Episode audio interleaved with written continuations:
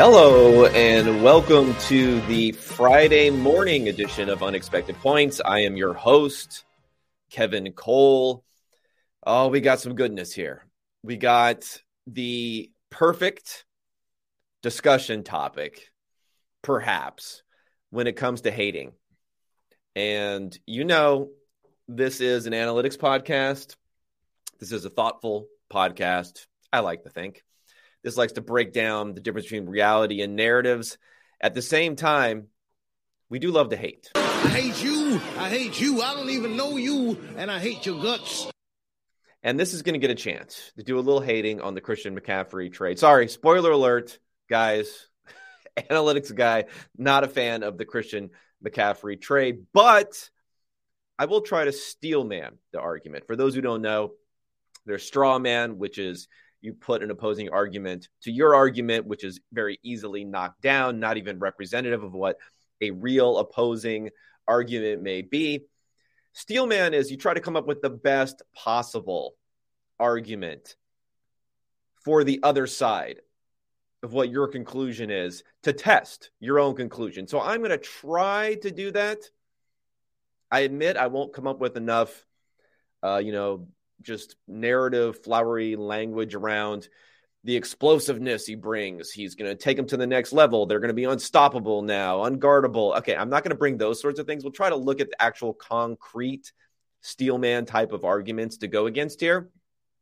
I still think, even with those, we can be pretty confident that this was a poor uh, risk reward trade for the 49ers. So why don't we just get into that? Because I'm going to do the review of Thursday Night Football. That's normally the main piece of this Friday morning show is reviewing that. We'll get to that. We'll get to the adjusted scores. We'll get to all the grading in this particular game. We'll get to the impacts on playoff position for the Cardinals and the Saints going forward. But I think we got to dive immediately into this Christian McCaffrey trade because it is such a huge, huge deal, at least in terms of, of compensation. All right, so let's plug in the exact numbers here. Now, the um, the word came through late last night. It was kind of interesting timing. Maybe it's like a West Coast sort of thing. The fact that the the timing came through when it did because uh, this came through at let me see for Ian Rapoport here. This tweet came through at 11:24 p.m. I'm not gonna lie, I was not paying close attention to the end of the Saints Cardinals game here when this news came in. The reported news here: Christian McCaffrey, of course, going from the Panthers to the 49ers. The 49ers receive a second round pick in the upcoming 2023 draft, a third round pick in the 2023 draft, a fourth round pick in the 2023 draft, plus a fifth rounder in the 2024 draft. So one, two, three, four picks here. Uh, we can assume that the 49ers, they're a three and three team. They look like a top six ish sort of team in the NFL. This is probably a pick that's going to end up being the equivalent of a team that's the you know, top 10 team in the NFL. So if it was in the second round here, I was going to use the first round and say it would be somewhere in the 20s. I guess for the second round, it's like saying it's in the 50s, is where this pick is going to end up being. Still, those are very, very valuable picks. And depending upon how you want to look at this, the valuation of this pick, let's start with valuation. Let's start with what exactly are you giving up for the frame here? I looked at our numbers. We have ability to calculate our numbers, and then we can look at the traditional numbers too. The Jimmy Johnson chart is pretty much obsolete at this point. Teams don't really go by it anymore. It was originally crafted to not encapsulate the actual value of the picks by anything outside of their market value. They work backwards to saying we've seen all of these trades in the past what sort of picks are worth what sort of other picks. And now we're going to build a chart based upon what we've seen at the past. So, in a similar way to maybe coaches just going on fourth down, what's been based in the past, the Jimmy Johnson chart was a way of just saying, what's been done at the past? Let's use that as our guide instead of coming in with a maybe a new independent lens on what these picks should actually be worth. So even according to the Jimmy Johnson chart on this, there are issues with how you discount the future picks, things like that. But even according to that chart, we're talking about a late first round pick is the total compensation value here. So that's really the floor for what the value would be because the Jimmy Johnson chart has been shown versus what trades we actually do see happen now and what calculations we've done upon valuation. The Jimmy Johnson chart undervalues later picks, overvalues earlier picks, especially overvalues top 15 ish sort of picks. So undervalues later picks. And it also undervalues future picks. In this particular trade, there's only one pick that's beyond the next draft. So we don't really have to worry about that. But that's also a factor in there. Future picks, very, very low valuation, according to what people assume with the Jimmy Johnson chart, where it's basically like you downgraded a full round based upon that. So Jimmy Johnson chart, 28th overall pick. That's the floor for what the 49ers gave up here we may have more of the ceiling number for what the 49ers gave up. Because when I put all of this into our PFF trade value calculator, it comes up with a war number. So we have a wins above replacement number that we use for player valuation so we can gauge players across valuation. And we also have historical information for what sort of war number uh, wins above replacement number, which is based upon our grading and positional value, all those sorts of things that you could expect for each pick in the NFL draft. It's it's it slopes down much more slowly than the Jimmy Johnson chart, where the first pick is massively valued versus the 32nd pick. Here, it's a little bit more modest for us. So when we put together all of this war, these war numbers don't mean a whole lot, but it comes out to about three quarters of a win in war. And that would be the equivalent if I plugged in the numbers and I said the number 10 pick for next year. That's what the equivalent is to this number in our picks. So if we say the floor for what the 49ers gave up is the 28th pick, the ceiling, if you want to use our number, is the 10th pick. So you might be able to value and say it's somewhere between those two. That's significant. That's very significant. I know that McCaffrey is only has a cap number of 690,000 this year because the Panthers are eating a lot of that. The Panthers are eating all of his guarantees here, so he has no guarantees going forward. But you know, the fact that he has no guarantees going forward would be more important if this was the type of trade compensation where you could just cut him and move on. You can't just cut a guy you gave up the equivalent of a mid round, first round pick for. So the fact that there are no guarantees, that's fine, but you still are not just going to get rid of this guy. He's going to have a $12 million cap hit for 2023, 2024, and 2025. Now, how significant of a cap hit is that? Well, let's look up what other running backs are making so far this year. Uh, the next highest in average per season. Actually, let's just look at the next. Let's just look at next season. So McCaffrey is going to have again this twelve million dollar cap hit next season.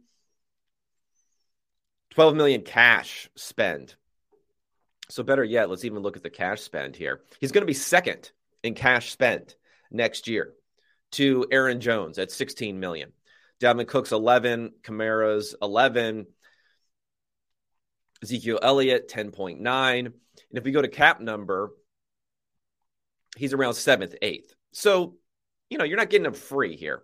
You're getting expensive in terms of cash. I know running back salaries are very undervalued, but a lot of these guys who are near the top for cap number, Aaron Jones at 20, Ezekiel Elliott at over 16. You know, th- th- those numbers are We'll, we'll see. Those probably end up getting restructured and pushed around anyway for a big number. So McCaffrey's going to have one of the bigger numbers going forward here. If you're trading a first round pick for someone, you're not just trading a first round pick for one season of this cheap cap that you're getting for one season here. So the cap benefits here, you, you, got some. You got some deal going on here, but clearly this is too much to trade now. How much would I trade for Christian McCaffrey? I don't know. It's really tough to say. I mean, we're also talking about a player when it comes to McCaffrey. While You never know about injury history and what it means for injuries going forward. I know that McCaffrey's been healthy so far this year, but you're also taking on at least some degree of injury risk with McCaffrey. He came into the league in 2017, played all 16 games his first three seasons. He never missed a game. 2020, he missed 13 games. 2021, he missed 10 games. So that's a lot. He's played only 10 games out of a possible 33 games in 2020 and 2021. And now he's played every game so far this season. All players have risk. No doubt about it. Running backs may be a little bit more risk, though, than what we've seen there. So it's also that factored into it, which makes this a riskier trade. What is he going to do for the team? Okay, so let's start with the steelman type of arguments on the other side to say this is a good trade here. Uh, I mean, from an overall standpoint, it would be you're bringing another multifaceted, talented player who would be, again, we're dipping in narrative talk here, but would be like a matchup nightmare. So you got Deebo Samuel, you can use as a running back or a wide receiver. You got Christian McCaffrey, you can line him up out wide, you can play him at running back. Uh, then you also have Kittle and Brandon Aiyuk. You have everyone going there. Um, yeah, there's some element of that, no doubt. But at the same time, my big concern here, my overarching concern for this is the cannibalization effect. And I think this has to be thought about a lot when it comes to trading. It's not just how good is the player independent of the pieces that you're adding them to. It's how do they fit in with everything that you're adding them to. This goes to a concept that's more of a basketball concept. If anyone knows of Ben Taylor, uh, LG35 on Twitter, he runs the Thinking Basketball YouTube channel, which is incredible content there. Uh, I, th- I, think they're able to produce better content using the NBA, you know, normal footage, and and the concepts are a little bit easier to go through there. But he does incredible work going over all of these things from an analytical and a scheme perspective. He talks about this concept of, you know, portability. You can move a player from one player from one place to another, and do they take away from the rest of the offense or not? I mean, in a simple explanation, let's think of a player like Russell Westbrook for basketball. If you move him from one offense to another, you really have to think intentionally about the other pieces that are on that new offense as far as how good he's going to be because he's going to need the ball in his hands. He's going to take away from others. Whereas Steph Curry may be an ultimate example of someone who can have the ball in his hands, but also adds tremendous value, portable if you put him anywhere. If you put him alongside LeBron James, yeah, his total scoring is going to go down. Things like that are going to go down, but he's going to open up the offense for LeBron. He's going to be able to work so effectively off ball that he's very portable to move into different situations. Christian McCaffrey, not as portable when it comes to the NFL, in my opinion, for two different reasons. Number one, he's going to be replacing running back rushes from guys like Jeff Wilson, Elijah Mitchell, others. Yeah, he may bring a little bit more juice in that department, but he's never been this fantastic runner. He has some big play potential, but Elijah Mitchell can also run, you know, a 4 3. Jeff Wilson's got some juice. He had a third yard touchdown a couple weeks ago. Those guys have juice. And how well those guys play, like the differentiation from the running back when the rushing perspective, it's much more dependent upon blocking in a lot of circumstances than it is who that running back is. So, McCaffrey coming in, how he's going to enhance that rushing game. Currently, the 49ers are 28th in their success rate. And I measure success rate saying whether or not a play was successful, added expected points on a particular play. So they're 28th right now, bottom five in the NFL. And there's an easy way to point at what's going on here. I don't think it's a lack of running back talent. Remember, they drafted Tyrion Davis Price in the third round. They have Elijah Mitchell from last year. You know, they'd even drafted Trey Sermon last year with the third overall pick. They have um, Jeff Wilson, who's a UDFA, who's their leading rusher this year. I mean, you're, you're finding a lot of guys who can function rushing the ball well in this system. The problem is blocking. They're going to get Trent Williams back, but the interior offensive line in particular is bad for the 49ers. particularly bad run blocking. If you just look at those three players, the interior offensive line, the two guards and center right now, 48 is their run blocking grade so far this season. Second worst grade in the NFL behind the Cowboys. And, you know, surprising there, right? The Cowboys, even with Pollard and, and Zeke, have not been able to run very well because they don't have the blocking that they normally have. Uh, are they going to, is he going to be able to block, you know, for himself? Christian McCaffrey? No, I just don't think it's going to end up working out in that sort of way. He's not going to be able to be that much more effective on the ground. Uh, again, if we dip into some of the the player, the specific player numbers here.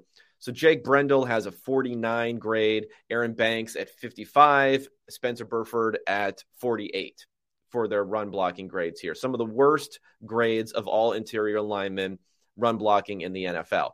So I just think it's difficult. He's going to give you a little bit more juice, but the differentiation you're getting between Jeff Wilson and other guys not going to be that high. Let's get into the main thing here. That's going to be the steelman argument for McCaffrey is how he's a weapon in the passing game. I've seen numbers about how he produces a lot of first downs and they need more first downs, that he has been relatively effective on the Panthers as far as a yard per target number, was one of the highest numbers in all the NFL, even compared to uh, wide receivers in the past because of his extremely high catch rate that he's had. Well, if we are going to target Christian McCaffrey more often, what is the impact on the rest of the offense? So we know what he can bring, but what's the downside? What's the opportunity cost for the rest of the offense? Up until this point, and you know, Shanahan's a smart guy. He can expand the playbook, all that sort of stuff. He can come up with new concepts. But up until this point, with the 49ers, they have not targeted running backs very often in the passing game. This kind of harkens back to the Jerick McKinnon signing. Remember when they signed him for a ton of money from Minnesota, even though he barely done anything in his career to that point? He was going to open up the whole offense, everything else. Now he got injured, so we never really had a chance to see McKinnon. He did get on the field in 2020. He had 48 targets. He averaged 5.5 yards per target. Bad. Not good. Not a good offense. Not something you want to build around. Um, McCaffrey obviously will be better than that. McKinnon was still probably being hampered at that point. He's not that level of player of McCaffrey. But even still, they just don't use their running backs generally in the passing game. Right now, only 7.9% of their targets are going to running backs, which is, believe it or not, they're actually not the, the worst in the NFL or the lowest in the NFL. They're 31st. There's a team with even less than them. Um, it's depressed versus previous years. It was 12.6 in 2021, 19% in 2020, 15%, 12%, and 20% the previous years, all these years with Shanahan. Still, very rarely even a top half number for how often they're targeting running backs. It's hard to target running backs when you have great downfield passing options, number one. It's also hard if you're running a play action dominant running game because you're passing a lot after the play action. Now, you can play action, turn around, throw it to the running back afterwards as part of a screen, a tricky sort of screen scenario, but it's not something you do a lot. They just do not throw the ball to running backs a lot. Garoppolo's not a big dump off sort of sort of guy. So that will have to change offensively. And remember, the passing game has been good, right? The passing game has been a game when Garoppolo is healthy, it's a top five uh, expected points added per drop back passing game. So again, opportunity cost here. Uh, the other side of the opportunity cost, when we think about, you know, where where are these targets going to come from? If you're going to increase that running back target number, well, who are they going to come from? This is not a team that's bereft of other receiving options. This is not a team where you're saying we don't have talent outside. We don't have talent at tight end. Right now, Deebo Samuel has 26% of targets, Aiyuk, 24%. Kittle, only 14%. Uh, of course, he missed some time, so he's that's going to go up. Jauan Jennings, 11%.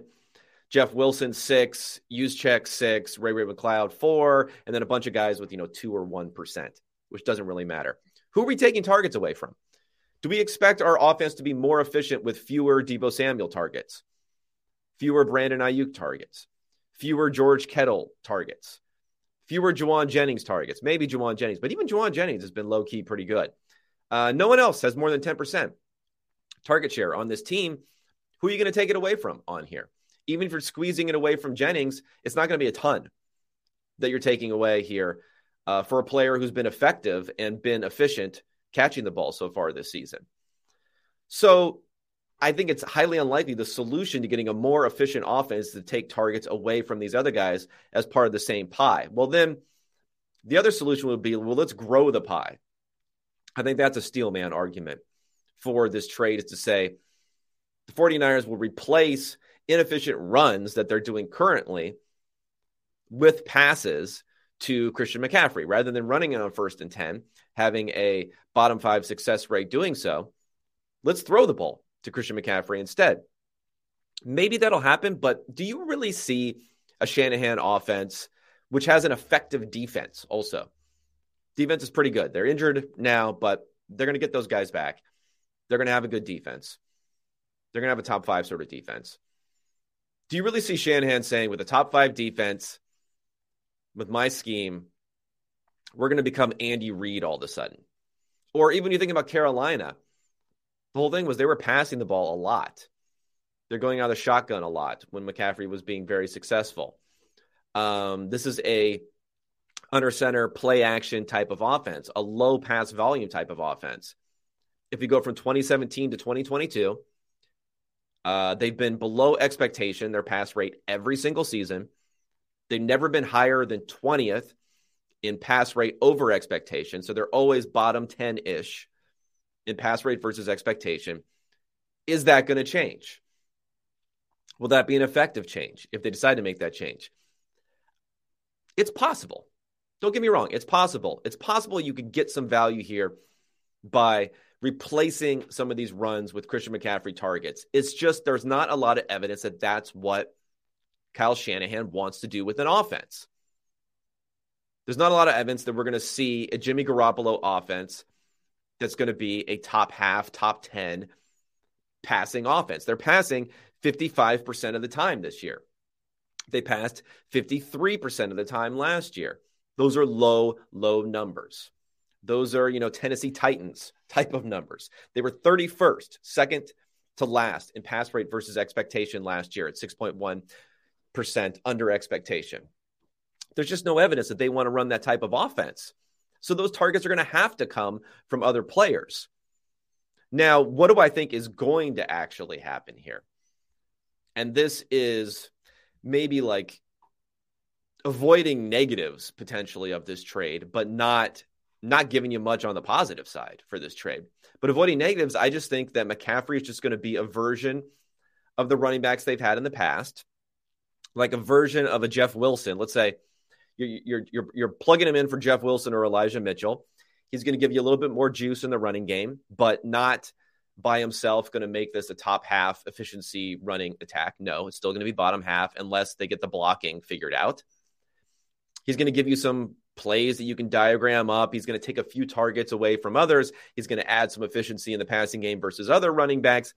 But net net, I don't think it's going to have much of a difference at all on the offense. That's what it's going to be. Now, the offense could get better because it was naturally going to get better because the run block has been so bad. Um, it could get better because Garoppolo starts playing a little bit better, although he's been okay so far this year.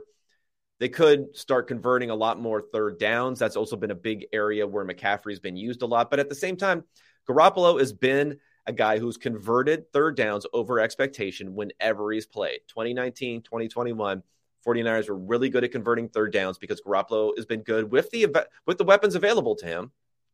He's been good.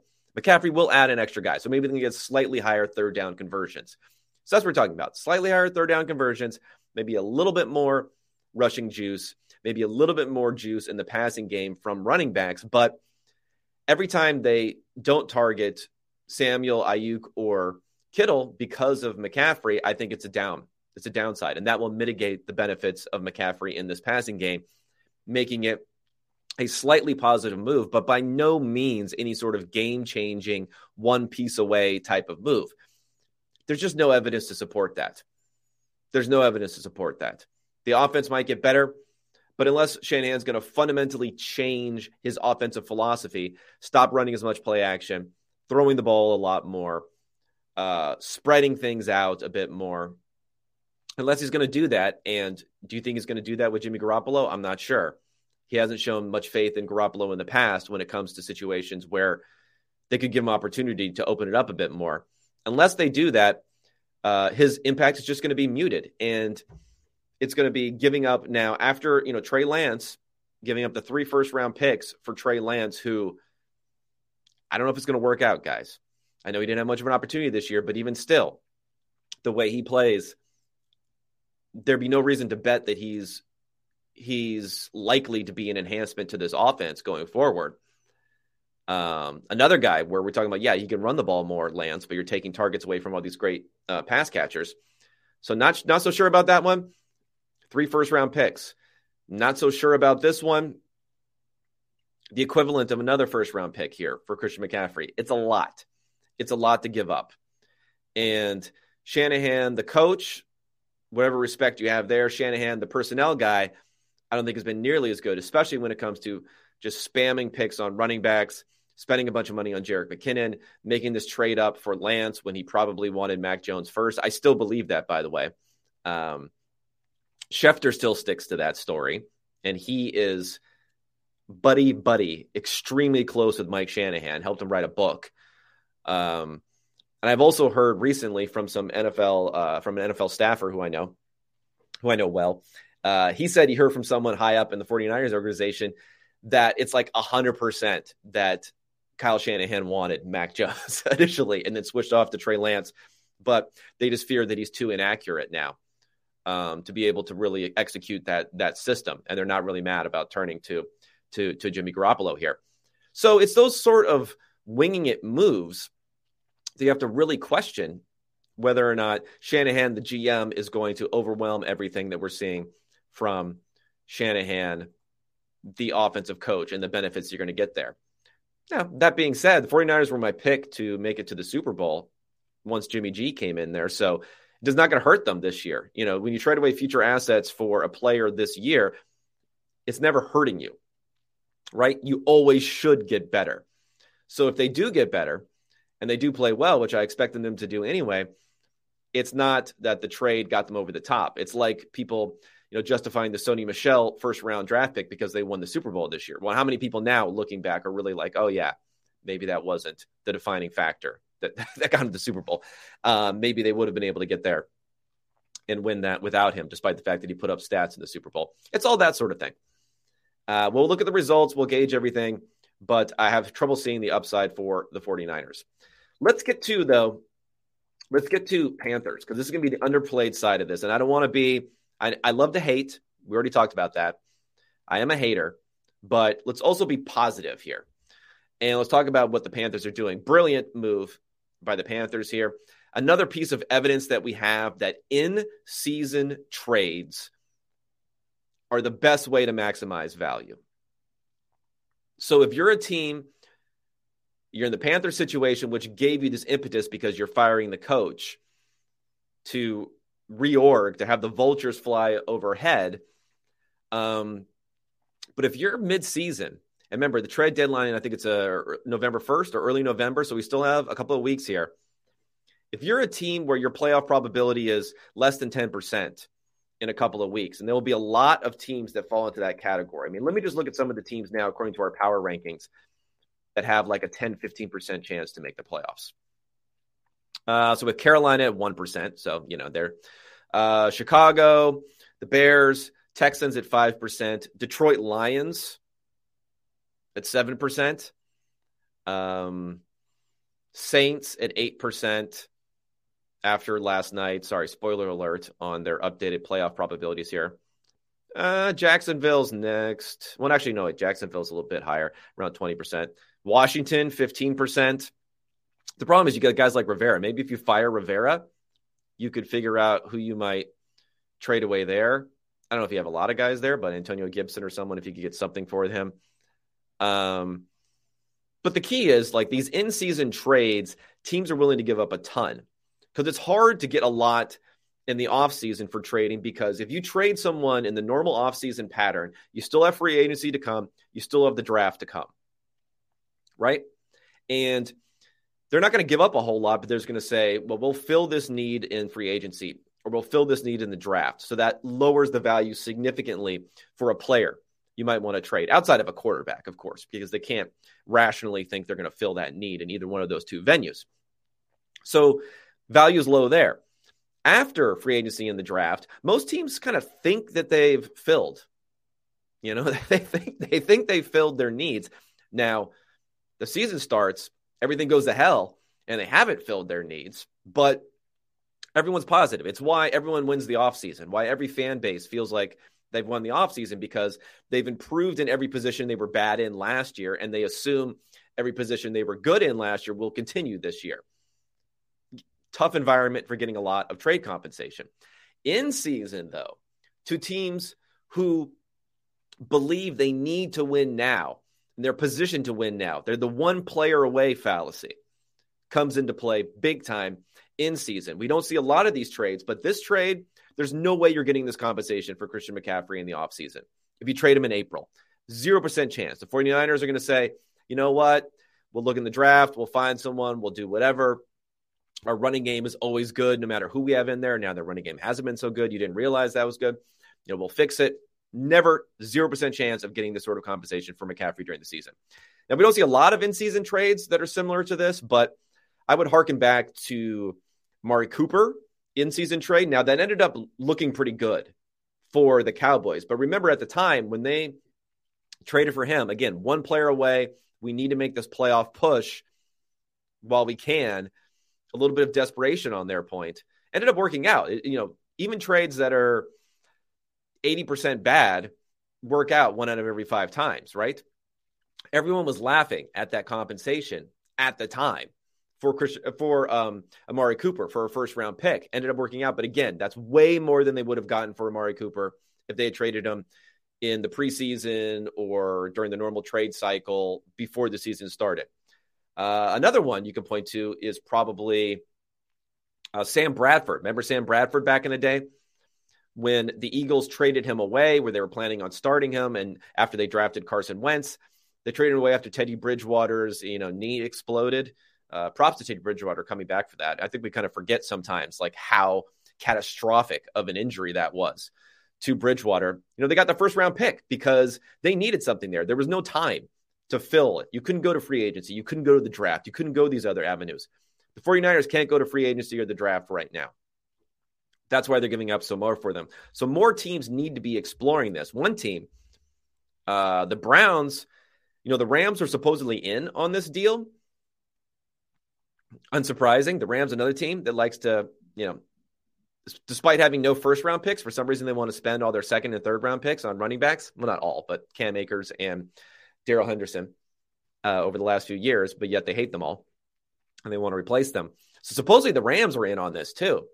Hey, if I'm the uh, if I'm even the Browns, I know you're competing, but what can you, you know, Kareem Hunt? Eh, I don't know. Maybe you float that out there. How much faith do you have in D'Ernest Johnson to come in? I think you should have a lot. Or trade D'Ernest Johnson if you want to think about trading him. If you're one of these other teams at the bottom, you know, David Montgomery, maybe. You want to trade him for the Bears? I don't know what you're getting for him necessarily. They probably have like it, it's a little bit easier for teams to talk themselves into some grand scheme change with someone like um, McCaffrey. But hey, David Montgomery, why not? Detroit, not going to do this probably, but D'Andre Swift. I know he's in his rookie deal, but this is his third season now. And we're getting into one more year of rookie deal, then big time compensation. Then do you have to sign him or not? If you can get some good compensation for him, D'Andre Swift, that's probably a guy you could get some decent compensation for. Should you trade him? It's an idea, at least. Um, I don't know what the cap hit would be for New Orleans, and they're just continually all in. But you know, Alvin Kamara, I don't know. Could you trade him? Maybe after last night, less than ten percent chance that the Saints are going to make the playoffs. But I don't think they're in the implode mode. So in some ways, it's been good to just open up the possibilities for the Panthers. The fact that they were able to make this trade going going forward and everything that they have there, and of course, the talk of you know everyone's like Brian Burns. What what are we going to get for him? Uh, can we get DJ Moore? They're not trading away those guys. Smart move. Don't trade away your foundational pieces, but trading away you know. Uh, Christian McCaffrey. If you want to say Robbie Anderson, Robbie Anderson, you know, kind of traded himself away those are brilliant moves there for a team that can now, you know, they gave up some picks to trade up for Matt Corral. They get those back. They can build. I would say they build around Matt Corral because I love Matt Corral, but obviously that's not the number one thing here. The number one thing is we can get it. We can get a quarterback in the draft here.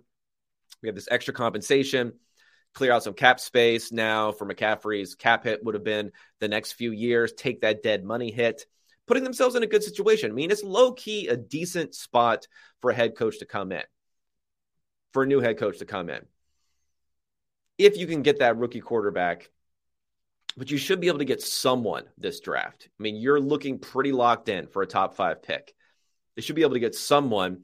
They built up the offensive line uh, this last season. Their defense is low key okay, decent. You know, Jaycee Horn's a great player there on the outside. They got some foundational pieces there uh, they could compete, you know? No Tom Brady, maybe going forward next year. Atlanta, not really a great place to compete next year. The Saints, eventually they're going to have to stop pushing all their chips in every single year to go forward.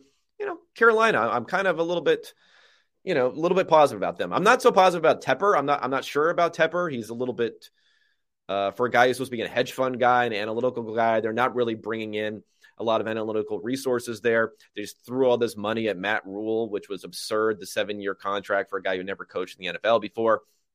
He's a little bit of a hothead, but I like the way that they played out the quarterback situation, getting Corral last uh, year. I, I, didn't hate them getting Baker here um, if they were trying to compete this year. But now that you're not, you know, it's it's it's also fortuitous to them that Baker's injured and if he did turn things around, he won't even be around necessarily to turn things around and get them more wins this year that they really do not need.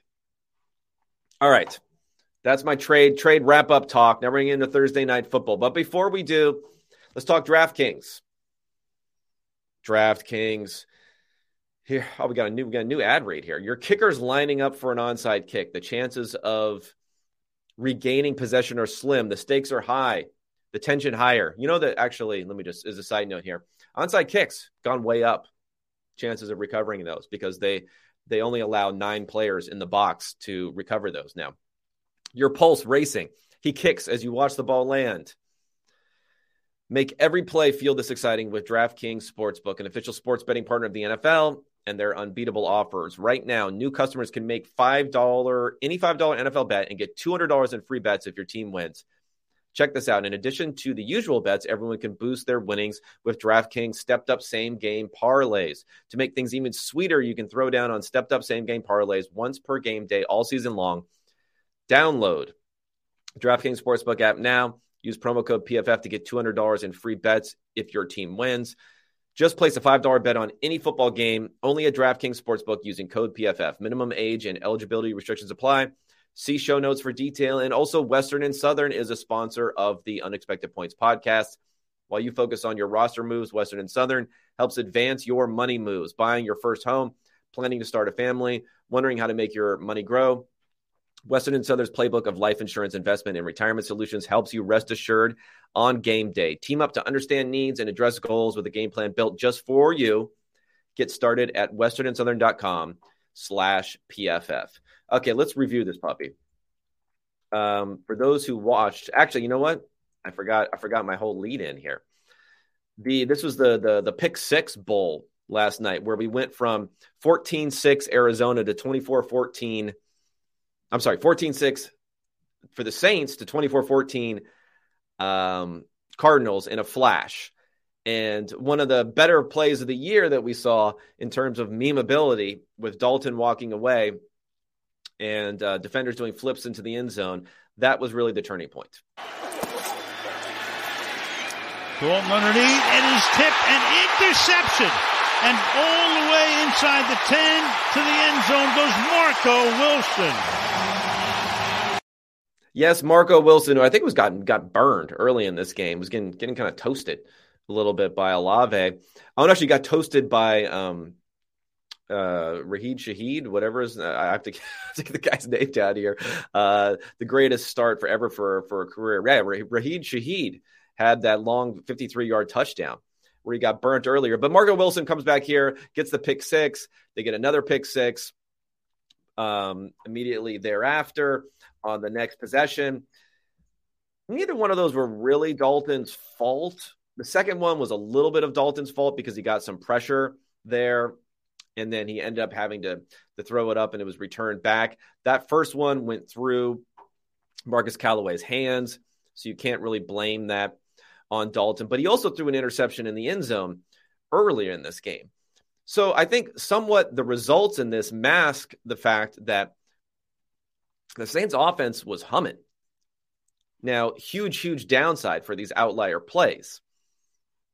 If you look at the top those two plays, those two pick sixes, the one by Isaiah Simmons was the other one after this, minus eight EPA for the Callaway tip, which then went uh, that Wilson returned for a touchdown, minus 7.8 EPA for the Isaiah Simmons uh, return. Win probability. Okay. Before the, talk about the win probability flip here.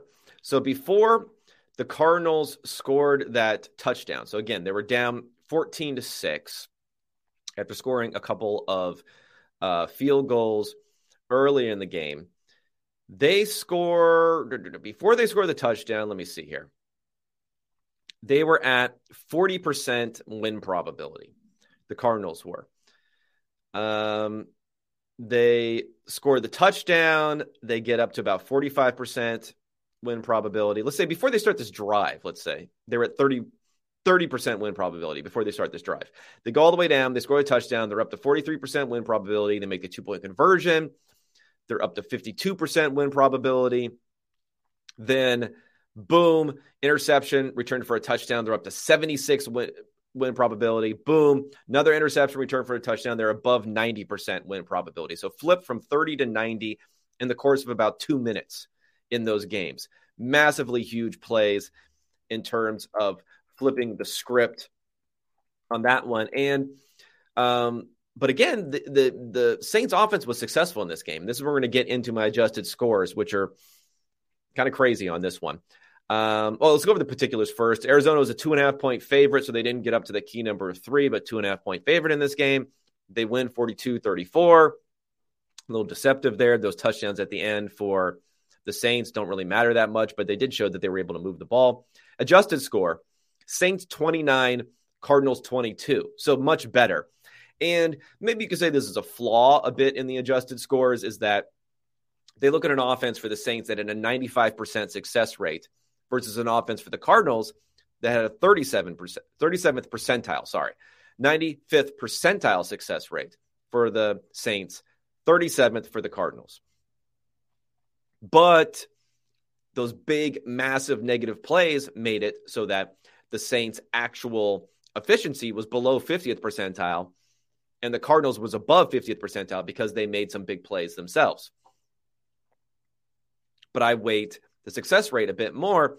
And I know saying, well, if it wasn't for the three interceptions, which cost them 22 expected points, they would have won this game. It's kind of, you know, it's on that, like, other than that, how was the play, Miss Lincoln? Sort of commentary. So I get that. This game's probably closer than what the adjusted scores were saying here. The Saints being a touchdown better.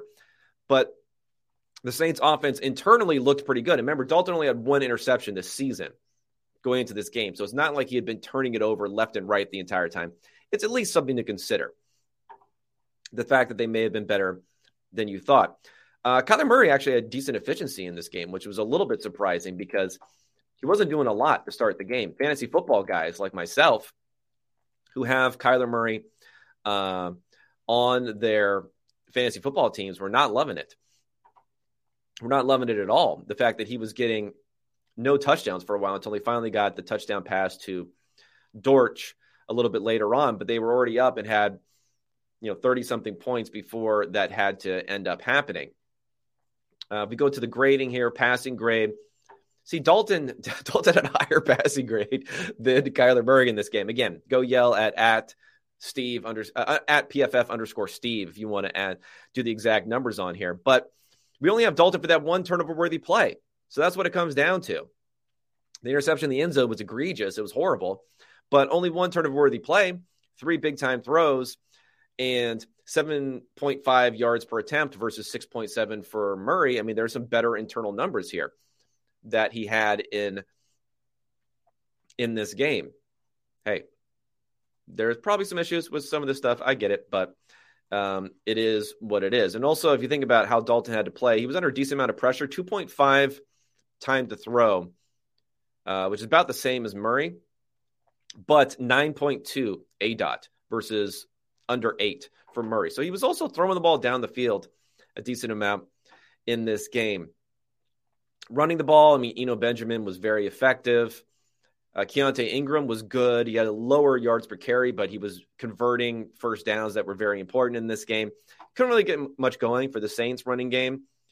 Um, even though Kamara wasn't bad for 49 yards on 11 carries. And then in the receiving game, I mean, Olave had his 100 yards, but on 12 targets, so not fantastic there. They really just spread the ball out a lot here in their attempt to come back, other than that one long touchdown to Shaheed.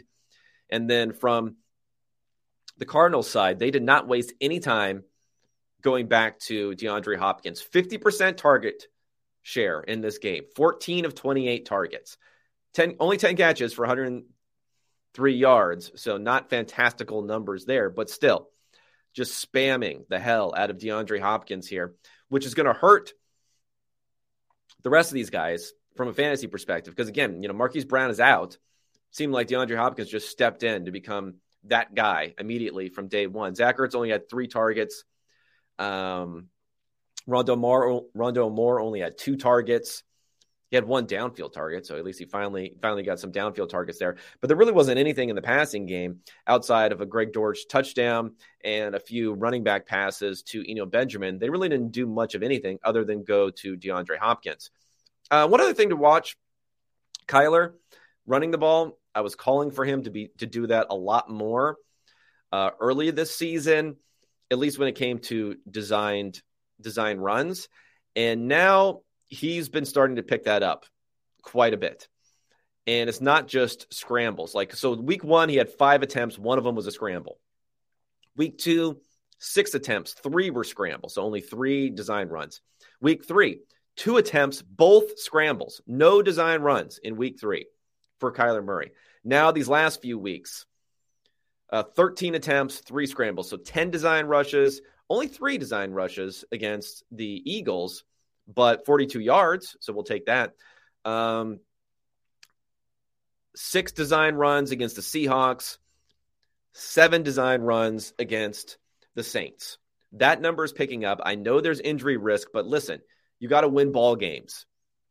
Somewhat desperation time for the Cardinals. If you know if they didn't win this game last night, down at two and four, they would have been one of those teams with less than a ten percent chance to now make the playoffs. But instead, they did go for it, uh, rushing the ball. They did move forward there. And now let's get the Cardinals' numbers here for their power rankings. The Cardinals, their playoff chances are up to 27%, 14% chance to win the division. Not excellent. One of the problems is their schedule remaining is the third hardest schedule in the NFL. So that's going to be a bit of an issue. But I do think the offense looked a little bit better spamming um, DeAndre Hopkins with targets versus Marquise Brown there. And they have winnable games coming up. They have a really tough schedule to end the season, but they have winnable games coming up. Uh, they have 10 days before they're going to face uh, the Vikings in the Dome. Then after that, they face the Seahawks at home. Those are two W's that they can get there, get themselves back to being over 500. Now, after that, the Rams, maybe they can win that game the Rams have looked a little bit vulnerable. The 49ers, the Chargers, the Patriots, the Broncos, we'll see who, who the Broncos are by that point. The Bucks, the Falcons, that's okay. And then the 49ers to end. So a really tough schedule. Only a couple of pockets in the last third of the season where they can you know, really count on winning games. But the next two weeks are games that they need to win. Maybe they have some positive momentum going into that and can increase their playoff odds based upon what we saw there. Um, in terms of how Murray's been playing so far this season, I think that's something that still hasn't improved a lot. But like I said, this was his best efficiency game of the year right now. And if we look at where he's ranked in his efficiency so far this season, 21st. So still outside of the top 20. Still below Jared Goff and Andy Dalton in his EPA per play so far this season. But I think he's going to get that picked up uh, going forward. You know, Dalton's going to have like a top five passing grade. It's going to be wild. Uh, we'll see if they turn back to Jameis or what ends up happening after this one. But again, I think our grading is overgrading Dalton, but he's probably been better than what some people may think on this one. Okay. I'm just going to really quickly go over. I was supposed to do a mailbag segment, but I can't do that because I talked. We didn't really. I didn't know this McCaffrey thing was was going to happen, so we're gonna we're gonna skip that one. But what I can talk about very briefly is maybe some of the best bets for the weekend. Um, so again, I'm just looking purely at some numbers based stuff here for how my power rankings combined with our PFF power rankings combined with some of the adjusted score information that we have so far this year. Go ahead, flip it over, compare it to the odds this season, make account for the key numbers, all that sort of stuff. And then try to guess to see, you know, who looks like they're gonna they're gonna win based upon those lines. Okay. Who do we like here? Uh, you like the Steelers, seven point dogs on the road against the Miami Dolphins. That's a tougher one there. Um, that's the number one number that pops up, but I do think there's some like non Tua figures that are bleeding into it, but I don't hate that one there. Number two, Dallas at home against Detroit as seven point favorites. And then the third highest one here, according to my numbers, that uh, that number would be more like three, according to my numbers. The third highest one here, and I know I got to throw my hands up because this happens like every single week. Every single week, I like Cleveland, and I don't like Baltimore. So Baltimore at home, six and a half point favorite. I would really love that to be seven.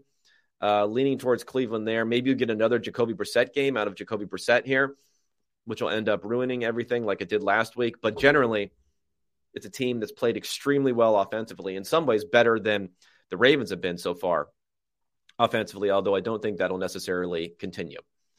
All right, I'm going to wrap it up here after about an hour. I'm still collecting those um, mailbag questions. If you want to drop one in an Apple podcast review or drop one here in the YouTube channel or fire one at me at Kevin Cole PFF. I will continue to collect those and then parcel them out next week since I don't quite have time this week. Um, but I want to thank everyone for tuning in. If you have any questions or comments on my, or you want to yell at me about my CMC trade evaluation or review, go ahead and do so in the comments. I do read those and respond to rational, uh, critical feedback, which I enjoy. Otherwise, everyone enjoy the games this weekend. It's not the greatest slate, but enjoy the games this weekend and I'll be talking to everyone with reviews of each and every game on Monday morning. All right. Thanks so much, everybody.